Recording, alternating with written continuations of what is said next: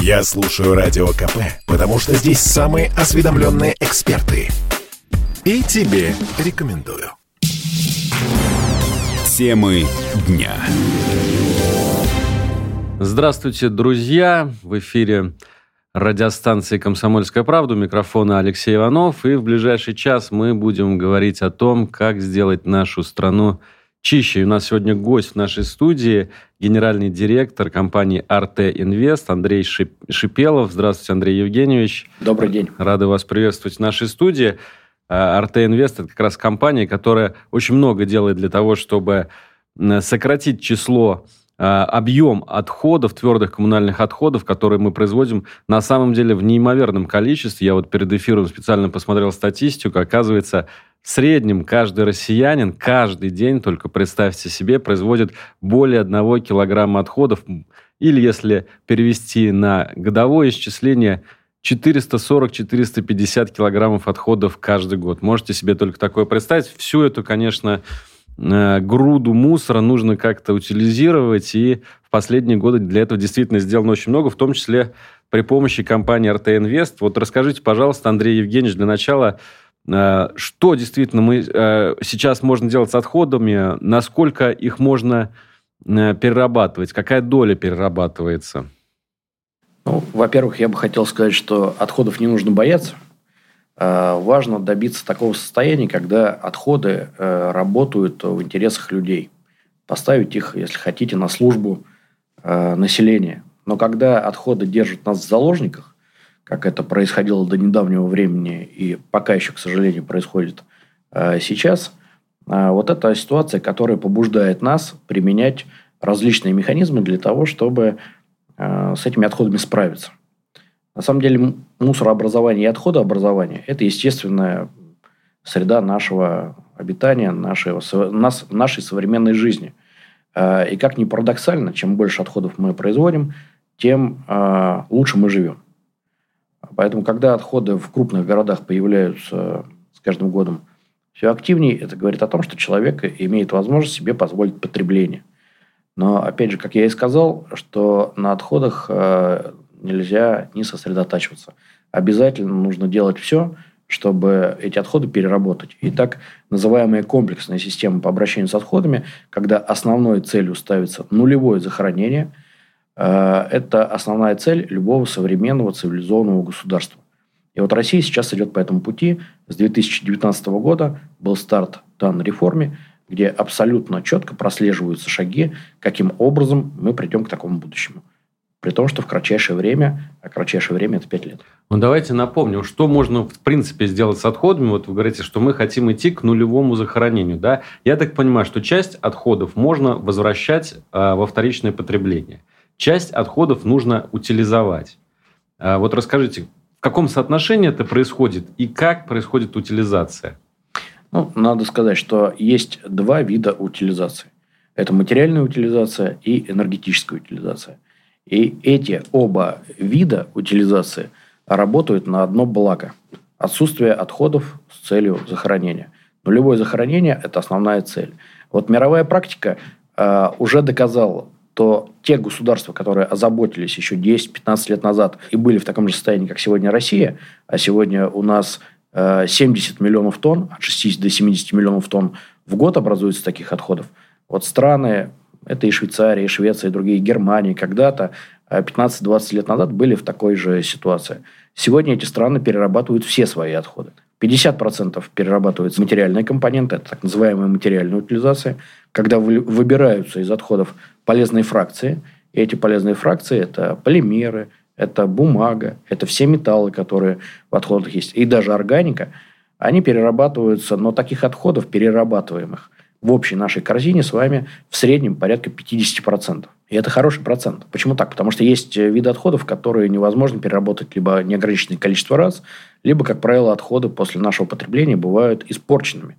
Из них невозможно сделать э, полезную продукцию. И вот для таких отходов, так называемых остаточных хвостов, существует технология энергетической утилизации, когда они отправляются с целью извлечения из них энергетических ресурсов, электроэнергии в данном случае. И таким образом э, отходы, два этих компонента – Э, цель любой реформы – Это параллельное развитие двух этих систем, не конкурирующих с друг другом, но органично друг друга дополняющих. Таким образом, мы приходим в идеальной картине к отсутствию отходов, которые захораниваются под землю.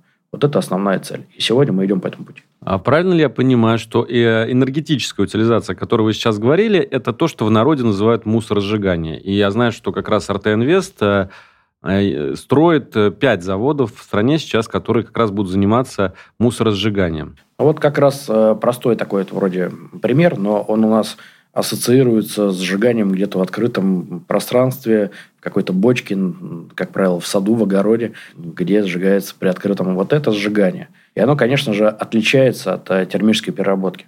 Чем оно отличается? Мусоросжигание, как правило, это обычный простой процесс, при котором действительно выделяются при сжигании негативные компоненты в виде дымовых газов, содержащих вредные вещества. А вот термическая переработка отходов, процесс сжигания внутри заводов, это один из процессов, который там происходит, но далеко не последний.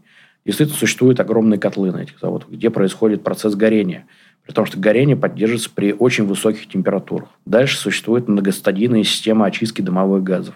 И даже те золошлаковые отходы, которые остаются после процесса переработки термические, они также перерабатываются в полезные компоненты. Эти циклы, эти звенья термической утилизации, они выгодно отличают этот процесс от обычного горения. При вот такой энергетической утилизации мы сразу двух зайцев как бы ловим. Да? Во-первых, мы, собственно, утилизируем э, твердые отходы, во-вторых, мы получаем электроэнергию.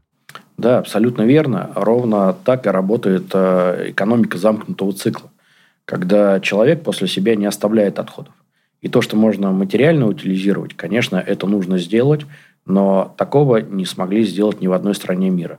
Сегодня существует э, около 11 крупных, существует 11 крупных мировых городов, которые добились нулевого захоронения. И вот там э, ровно такая цепочка последовательности. Сначала раздельный сбор, который позволяет максимальный объем отходов вовлечь в материальный оборот, извлечь из них э, полезные компоненты и переработать в полезную продукцию. Но всегда остаются хвосты и в среднем это 50%. Они поступают на электростанции по термической переработке ровно по такому процессу, где вырабатывается либо тепло, либо электроэнергия, в зависимости от того, на что больше спрос в отдельно взятой территории. В, хород... в городах с холодным климатом, а, как правило, вырабатывается тепло а, для а, снабжения горячей водой и отоплением домовладений. Там, где требуется электроэнергия, вырабатывается электроэнергия. Но именно эти два компонента поступают таким образом, обращают отходы в цикл. А сегодня мусоросжигательные заводы – это, конечно же, не российское ноу-хау. Я думаю, во многих странах мира они существуют. Вот на чей опыт вы опираетесь и как э, это функционирует на Западе? Я так понимаю, что э, развитые в том числе страны используют эту технологию. Более того, очень часто это даже становится чем-то вроде арт-объектов. Начнем с того, что э, любая развитая страна основной своей целью поставила сокращение полигонного захоронения. Э, и есть абсолютные примеры, например, даже вся Евро... весь Европейский Союз – это наднациональное законодательство, которое утверждено Европейской комиссией Европейского Союза. Есть абсолютная цель э, к 2030 году, чтобы на территории Европейского Союза не осталось ни одного полигона, а полигонное захоронение было сокращено до 10%. То есть новых полигонов уже не строится. Это первое. Дальше выбирается палитра технологий, которая позволяет добиться этого результата. Э, и вот эта палитра технологий состоит из технологии раздельного сбора, что позволяет качественное сырье собрать, из технологий промышленного сортирования отходов, которые собираются в раздельные баки и смешанные баки, отправляются на крупные промышленные предприятия. Из них также выбираются полезные компоненты – и вот остаточные едут на мусоросжигательные заводы. И сегодня э, в мире работает полторы тысячи таких э, заводов по энергетической утилизации. Ту технологию, которую выбрали мы, это абсолютный чемпион. 80% мировых заводов построено по такой технологии, 88%, если быть точным, построено по такой технологии. Работают они в крупнейших столицах мира. Э, пожалуй, мы не найдем ни одной страны, в мире, цивилизованной страны с крупными городами, где не работают таких заводов. И все они стоят на службе у населения этих городов. Э, в среднем э, сейчас в Европе в год строится 200 таких заводов. Китай абсолютный чемпион. Вот еще 6-7 лет назад Китай был в очень плачевной обстановке. Мы знаем, какое там колоссальное потребление, какое там огромное количество населения, какая плотность. Китай вырабатывает огромное количество отходов. И 7 лет назад было принято решение, также утверждено законодательно, о том, что 50% отходов перерабатывается в материальную утилизацию и 50% отправляется на энергетическую утилизацию, на те самые мусоросжигательные заводы современные. Э, таким образом, Китай за последние 6 лет сократил полигонное захоронение на 40%. Это очень большая цифра, особенно для такой страны, как Китай. И эти примеры можно продолжать, об этом можно говорить э, очень продолжительное время. Э, поэтому, как итог, могу сказать, что без энергетической утилизации добиться нулевого захоронения невозможно. Сегодня в нашей стране стоит цель, тоже очень амбициозная в соответствии Э, с нашими задачами, которые поставил президент, это к 2030 году сократить полигонное захоронение в два раза. Вот добиться этой и 100% обеспечить э, сортировку отходов, то есть извлечь полезные компоненты. Вот добиться этой цели можно только развивая две компоненты – материальная утилизация и энергетическая утилизация. И делать это вместе. Друзья, я напомню, что сегодня в эфире радио «Комсомольская правда». С нами Андрей Шипелов, генеральный директор компании «Арте Инвест». И мы говорим о том, как сделать нашу страну чище, как убрать э, твердые коммунальные отходы, которые мы в массе производим. Мы сейчас прервемся на небольшую паузу в нашем эфире. Через пару минут снова с вами. Темы дня. И мы снова с вами. У микрофона Алексей Иванов. Сегодня гость в студии радио «Комсомольская правда» Андрей Шипелов, генеральный директор компании «Арте Инвест». Говорим о утилизации отходов, о том, как сделать нашу страну чище. Андрей Евгеньевич, вот вы говорили о мусоросжигательных заводах, которые вы строите, да, но я знаю, что у вас есть еще один проект, э, совершенно новый, о котором еще мало что известно. Вот я надеюсь, что сейчас вы о нем поподробнее расскажете. Это завод по переработке полимеров в Подмосковье, который вот вы тоже начинаете строить. Что это будет? Необходимо сказать, в нашей с вами э, мусорной корзине – в среднем, если взять все население нашей страны, образуется порядка 8-9% э, полимерных отходов. А почему на них э, мы ставим определенный акцент? Не секрет, и мировой практикой это доказано, и российской, что полимер, несмотря на то, что он вроде создает комфорт нашей жизни, позволяет очень эффективно и комфортно использовать упаковку, позволяет сохранять продукты при их покупке, содержании в холодильнике – но в то же время это компонент, который после его употребления по назначению попадает в наше мусорное ведро. И, к сожалению, если не обращать на это внимания, он превращается в микропластик и является серьезнейшим загрязнителем всей окружающей среды. Он попадает в водные ресурсы, в воздушные ресурсы, и э, захламляет, скажем так, все. И э, процент э, его естественный э, в среде и разложения, он переживет 10 э, наших поколений. До 500 лет, э, пока еще никто столько не прожил, но расчет физический, математический показывает, что это 500 лет и больше. Пакет, попавший в окружающую среду, он будет разлагаться и загрязнять собой все. И потребление полимеров растет. Поэтому один из важнейших и приоритетнейших проектов – это переработка этих самых полимеров. Мировые цифры. 360 миллионов тонн полимера производится с целью нашего с вами потребления в мире. А в России эта цифра 8,7 миллиона тонн, но тоже катастрофически огромная, и она растет. А в мире э, страны, которые давно приступили к переработке, добились э, извлечения до 50% а, полимеров из отходов с целью дальнейшей переработки в полезную продукцию. А в России, к сожалению, не могу порадовать, э, статистика следующая. Только пока вот доказано, что в год перерабатывается около 400 тысяч тонн полимеров, которые мы с вами потребили в виде упаковки и каких-то товаров. Это очень мало, это меньше 5%. Вот почему мы взялись за строительство заводов по переработке полимеров, а, как раз с целью а, вырастить эту цифру. По крайней мере, те отходы, которые проходят через нашу компанию, а, должны обязательно все отходы проходить сортировочные линии, из них извлекаться все полимеры. И для этого мы строим следующую. Мы научились качественно извлекать эти полимеры, но теперь мы хотим также глубоко их перерабатывать. А, и тот завод, который мы строим, это самые современные технологии, которые позволяют перерабатывать ПЭТ и ПНД, полиэтилен терефталат, из которого делаются вот наши пластиковые бутылки, которые мы потребляем газированные напитки, минеральную воду, все остальное. Это часто самый часто встречающийся в быту полимер. А также ПНД. Это полиэтилен низкого давления. Это то, из чего состоят наши тюбики для э, крем, э, какие-то бытовая химия и все прочее. Это полиэтилен низкого давления. Это самый в быту встречающийся в огромном количестве полимер. И вот завод, который мы строим, больше 100 тысяч тонн, который позволит э, перерабатывать этот полимер э, в гранулы, полимерные гранулы, которые также будут поступать обратно производителям из этого полимера упаковки. И он по своим свойствам не будет уступать э, первичному полимеру. Таким образом, мы дадим вторую жизнь этим полимерам. И, как вот я привел ранее цифру, фактически с 400 тысяч сейчас только один наш завод позволит на 100 тысяч увеличить объем переработки. А вот это наша цель. Итак, я хочу все-таки уточнить. Получается, это завод, который будет перерабатывать в первую очередь пищевую упаковку, полиэтилен, целлофановые пакеты, полиэтиленовые пакеты и э, бутылки, да, вот эти пластиковые бутылки.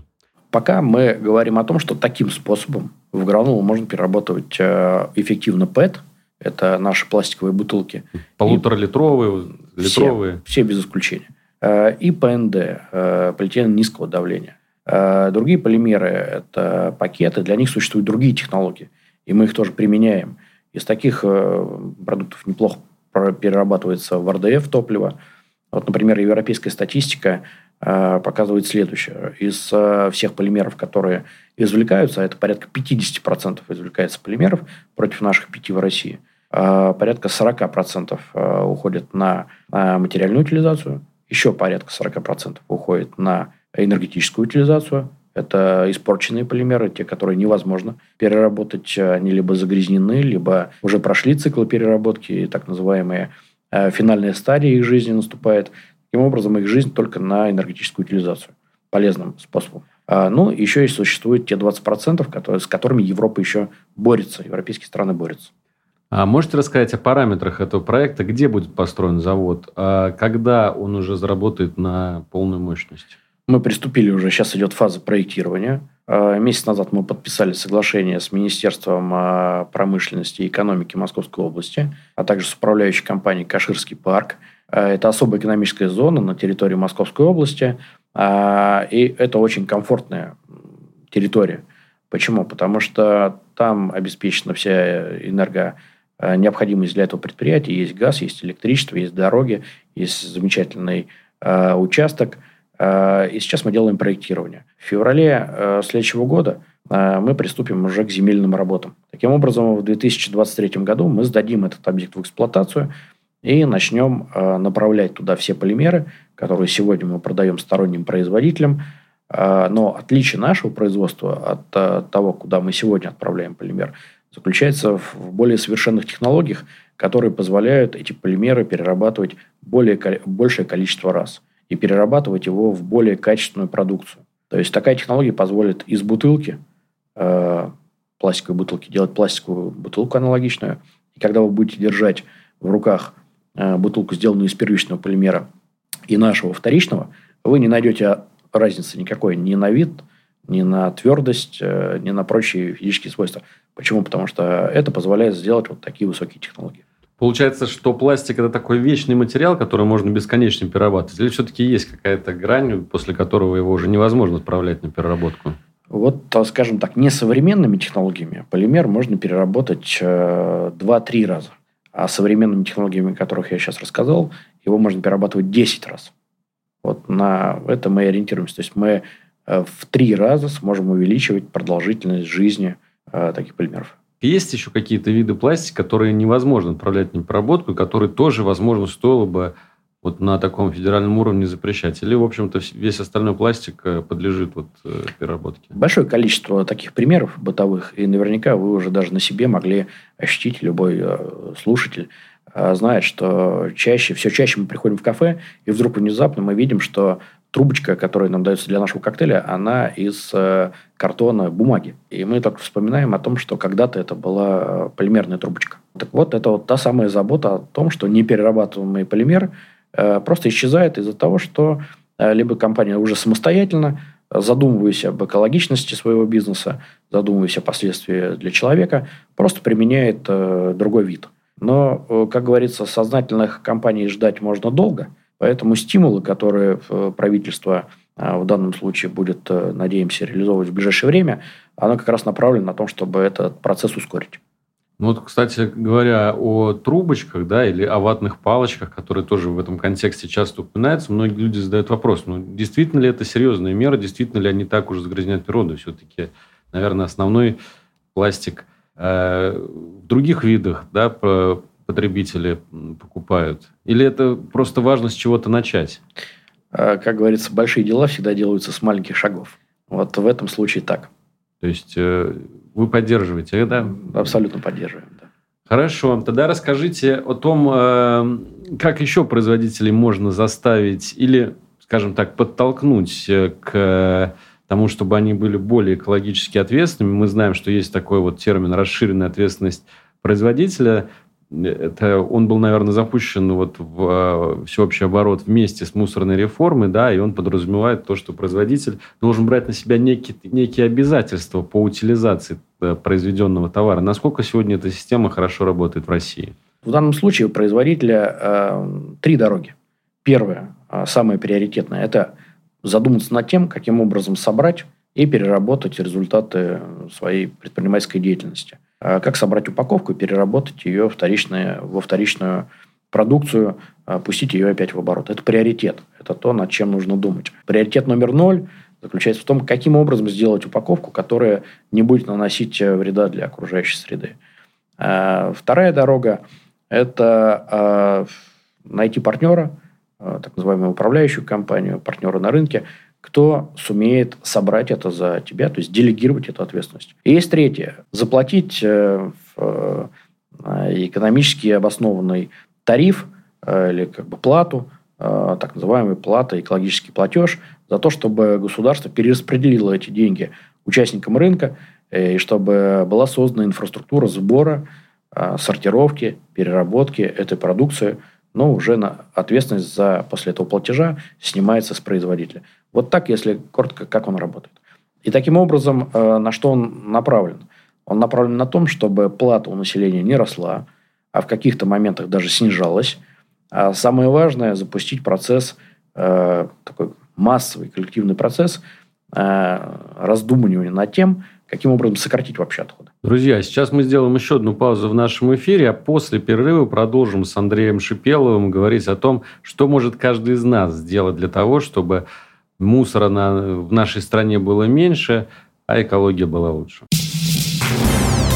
Темы дня. Возвращаемся в прямой эфир. Радио «Комсомольская правда». Андрей Шипелов, генеральный директор компании «Арте Инвест» сегодня с нами. Мы говорим об экологии, об утилизации отходов. И вот, э, Андрей Евгеньевич, к вам такой вопрос. Вы уже произнесли это слово «фандомат». Я знаю, что это то, чем тоже ваша компания занимается, производством. Но не все знают, что это такое. Вот все знают, что такое банкомат, а что такое фандомат. Нет, расскажите, как работает это устройство и где вы их сейчас ставите? Это специализированный экологический пункт, роботизированный, куда можно э, сдать э, бутылку, э, банку алюминиевую и пластиковую бутылку, прежде всего. Э, что это такое? Это небольшой, напоминающий по виду банкомат с, с специальным отверстием, э, где идет распознавание. То есть, он, он антивандальный, прежде всего. Во-вторых, аппарат настолько умный, что он различает то, что в это отверстие вы э, отправляете. Второе, он э, снабжен э, компьютером, который позволяет вас идентифицировать как э, человека, потому что вы один раз зарегистрировавшись через свой телефон, получаете идентификационный номер. Для чего это нужно прежде всего? Фактически мы ведем учет ваших добрых дел, потому что каждая сдача вами тары обратно, она позволяет эту тару отправлять сразу же на переработку. Во-вторых, мы делаем акции то, например, все фундамент, которые у нас работают, сегодня это школы, когда мы ввели бальную систему, а, когда ученик, сдавая таким образом банки и бутылки, ему идет зачисление баллов. Каждый балл, один балл за каждую сданную бутылку. После накопления определенного количества баллов по завершению, например, четверти учебного года, а, мы в лучшие лучшим, набравшим большее количество баллов, дарим очень хорошие ценные призы. Дальше эти системы, конечно, будут развиваться. Как я уже сказал, в большинстве стран, где массовый характер носит э, создание сетей фандоматов, э, они стимулирующие. То есть э, человек, возвращаясь в магазин, забирает с собой, как правило, э, пустые бутылки и банки, сдает их в фандомат, получает э, либо скидку серьезную в этом магазине, либо чек, которым он может расплатиться этими баллами, он может расплатиться за совершенные вновь покупки. То есть это очень хороший принцип. И вот, как я уже сказал ранее, э, это позволяет... Для чего это делается? Во всем должен быть какой-то смысл. Э, первый смысл. Э, на территории мы с вами представим, что продаются миллионы и миллионы бутылок с напитками. Дальше их судьба либо переработка, либо э, мусорное ведро. И вот чтобы они не попадали в мусорное ведро, э, существуют такие сети фандоматов, такие системы фандоматов. И они позволяют 90% всех проданных на территории бутылок, бутылок с напитками вернуть во вторичный оборот, при том, что обойдя э, вот эти вот грязные стадии обращения. Обойдя ведро мусорное, обойдя мусорный бак и обойдя промышленную э, сортировку.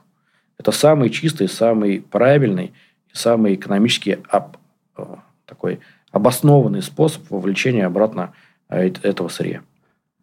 Наверное, чтобы это система была действительно действенной для того, чтобы вот это слово «фандомат» было так же популярно, как и слово «банкомат», наверное, нужно, чтобы их было очень много, чтобы они были буквально на каждом углу. Вот какие планы сейчас, сколько фандоматов вообще стоит в Подмосковье? Вот вы недавно начали эту работу? Да, мы э, с июня фактически начали задумываться об этом в Подмосковье. А, и сегодня, в конце года, мы а, закончим а, первый этап – это 500 фандоматов. Э, эти 500 фандоматов будут стоять в школах и общественных пространствах. Всего в Подмосковье нужно от 2 э, до 5 тысяч э, таких фандоматов, чтобы при, при, приблизиться к этой цели, построить тотальную систему. И с правительством Московской области мы это делаем. Такая же программа у нас есть в Татарстане. А, кроме школ, общественных мест, куда-то можно? В торговые центры, например? Вот есть какие-то планы по выходу в другие? Да, как правило, это те места, где полезно пользоваться этим фандоматом человеку. Человеку должно быть удобно, приходя в магазин, сдать пустые бутылки. Может быть, стадион, да, какой-то. Стадион, вот... парки, рядом с домами. Вот там, где будет запрос у населения, мы очень активно э, взаимодействуем, обратную связь от населения получаем. И там, где будет населению целесообразно, и будет запрос от населения, мы там будем ставить такие фандоматы. Угу. А потом э, бутылки уходят на переработку в те же ваши заводы по переработке полимеров, да? Да. То есть вы строите, выстраиваете такую систему полного цикла, да, в которой вы и собираете, и перерабатываете, и делаете все это максимально комфортным для людей. Да, это и есть э, экономика замкнутого цикла, когда все элементы созданы и работают на благо э, населения таким образом, чтобы не образовывалось отходов чтобы это все было полезные компоненты, которым можно дать вторую жизнь. Нас сейчас послушают э, вот э, слушатели нашей многомиллионной страны и скажут, почему так повезло только Москве и Татарстану. И мусоросжигательные заводы здесь, да, которые наиболее эффективно перерабатывают мусор, и фандоматы здесь. Может быть, в других регионах этот опыт тоже будет востребован? Ну, сегодня реформа, как, э, повторюсь, правительством обозначена Э, в начале 2019 года, поэтому это очень э, короткое время, и большинство наших проектов, несмотря на то, что они масштабные, имеют пилотный статус.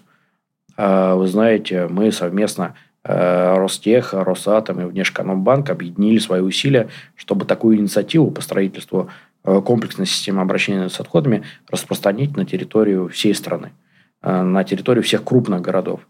Э, мы находимся в дискуссии с э, правительством по тому, когда и где нужно начинать это делать, потому что, э, несмотря на то, что это эффективно, на самом деле это стоит денег. И не всегда, особенно в кризисные явления во время пандемии, есть возможность реализовать такие масштабные проекты так бы быстро, как хотелось бы. Поэтому вот та самая золотая середина, она должна быть найдена в реформе. Кроме нас существуют и другие участники рынка – который также э, вносит какие-то свои инновации в процесс переработки отходов. И э, этот стимул нужно дальше поддерживать. Мы надеемся, что правительство возьмет, обратится к тому опыту, который мы делали, и распространит его на территорию всей страны, и сделает это эффективно, так же, как сейчас, и реализует уже существующие этапы по обращению с отходами. Мы верим в том, что это будет намного быстрее, чем во многих успешных странах, где эта система была внедрена. Мы имеем возможность учиться на чужом опыте, в том числе и учитывать чужие ошибки. Ну и давайте вот потихонечку выходить на резюме какое-то, на такие философские, скажем, обобщения. Вот меня лично в этом году особенно часто э, зацепляло то, что экология стала действительно вот самым главным трендом. Об этом говорят и политические лидеры, об этом говорят и люди в автобусе. Почему так произошло? Почему вот действительно сейчас самое время для того, чтобы задуматься о том, как мы потребляем, как мы э, свои отходы э, разделяем, как мы их выбрасываем и так далее. Почему именно сейчас это стало таким трендом? Ну, видимо, и в мире, и в частности в нашей стране э, все предыдущие 50-60, может быть, не э, сильно преувеличиваю, 100 лет э, воспитывалось общество потребителей, потребления. Мы не сильно задумывались ни на микро, ни на макроуровне о том, Э, что мы э, творим с окружающей средой.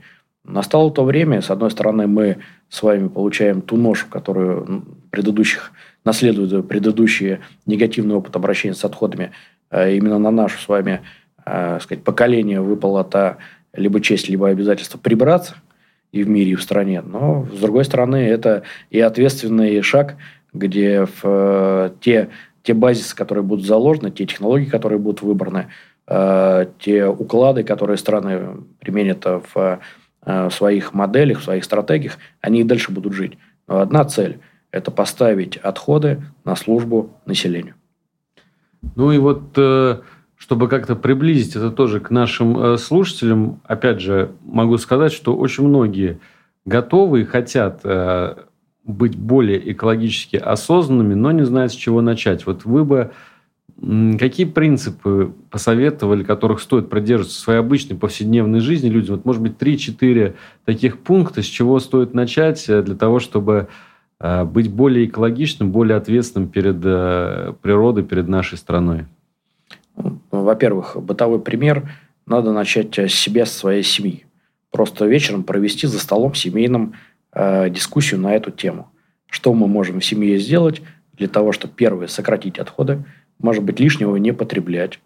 Потом второе, заглянуть в свое мусорное ведро и посмотреть, а может быть, действительно существует во дворе уже синий бак для раздельного сбора, куда можно отдельно отнести все те компоненты, о которых мы сегодня с вами говорили.